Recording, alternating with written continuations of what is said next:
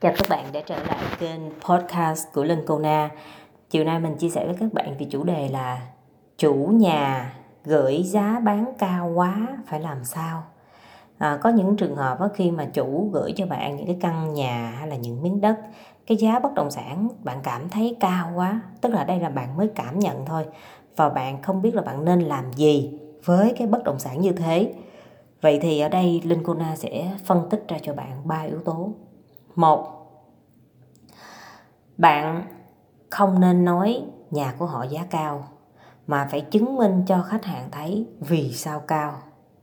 Vậy thì chứng minh bằng cách nào thì bạn phải có những cái căn nhà, hai căn, ba căn, bốn căn lân cận trong khu vực đó cùng loại bất động sản để cho họ thấy họ thật sự muốn bán, họ nên phải cân nhắc lại cái giá tiền còn nếu như bạn nói là, anh ơi, nhà của anh giá cao quá, cao là cao so với cái gì? Bởi vì bạn còn chưa biết được cao so cao so với một cái căn ha, nhà hay bất động sản nào cụ thể mà bạn chỉ cảm nhận thôi. Thì khi bạn nói chuyện ra như vậy với khách hàng thì khách hàng người ta hỏi lần câu cái là bạn đuối bằng đối lý. Ngay khi bạn đối lý rồi tự nhiên bạn thấy không? Bạn nói nhà người ta cao mà không có căn cứ thì làm sao người ta tin được? Nên là trước khi nói nhà người ta cao, phải có những dữ liệu. Và dữ liệu này nó phải tồn tại, nó phải, những căn gần giao dịch gần đây nhất hoặc là những căn đang giao dịch trên thị trường. Chứ bạn không nên là nói cao mà một cách theo cảm tính. Cái thứ hai những căn mà chủ nhà gửi giá cao thì bạn vẫn nhận bình thường. Nhưng mà bạn chăm sóc á, bạn phải giãn ra. Dần dần bạn vẫn đăng tin nhưng mà bạn không có mưu cầu là bạn bán liền cái căn nhà đó hay là bán nhanh hay là bạn tập trung toàn thời gian. Bạn vẫn nhận bạn vẫn có những cái thông tin gì đó bạn phải cập nhật cho chủ nhà. Sau đó bạn mới xem có tình hình như thế nào. Ví dụ có những căn nhà cùng một thời điểm khách hàng gửi, chủ nhà gửi cho bạn bạn thấy giá hợp lý, thì bạn phải đánh mạnh quảng cáo căn đó, bởi vì căn đó giá hợp lý. Đi xuống giá tốt nó sẽ dễ hơn là cái căn mà đi cái giá quá cao mà chạy quảng cáo nữa, thì nếu như mà cao thì nó sẽ xuống thì cũng giá thị trường, mà giá thị trường thì người ta sẽ không có nhu cầu mua.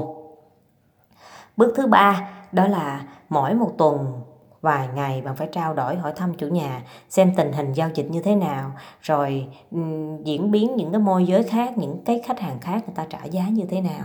Thì khi mà qua một thời gian họ sẽ cảm nhận được họ cao thì họ sẽ tự hạ giá. Mà khi họ tự hạ giá thì họ phải gọi cho bạn là người đầu tiên đó chính là cái cách mà bạn nên hướng đến.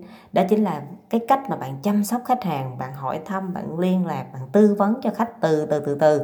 Bởi vì không phải chủ nhà nào người ta cũng thích lắng nghe môi giới.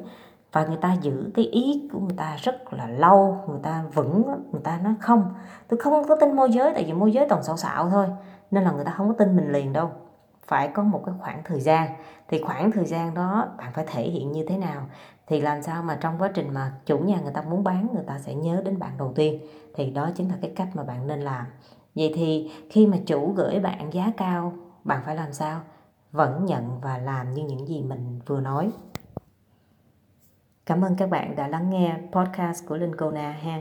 Các bạn có thể nghe thêm những chủ đề khác qua kênh YouTube của Linh hoặc là à, đọc những bài viết mà Linh Cô Na thường viết về nghề môi giới qua Zalo là 0907 910 số 18 hoặc là qua Facebook Linh Cô Na. Cảm ơn các bạn.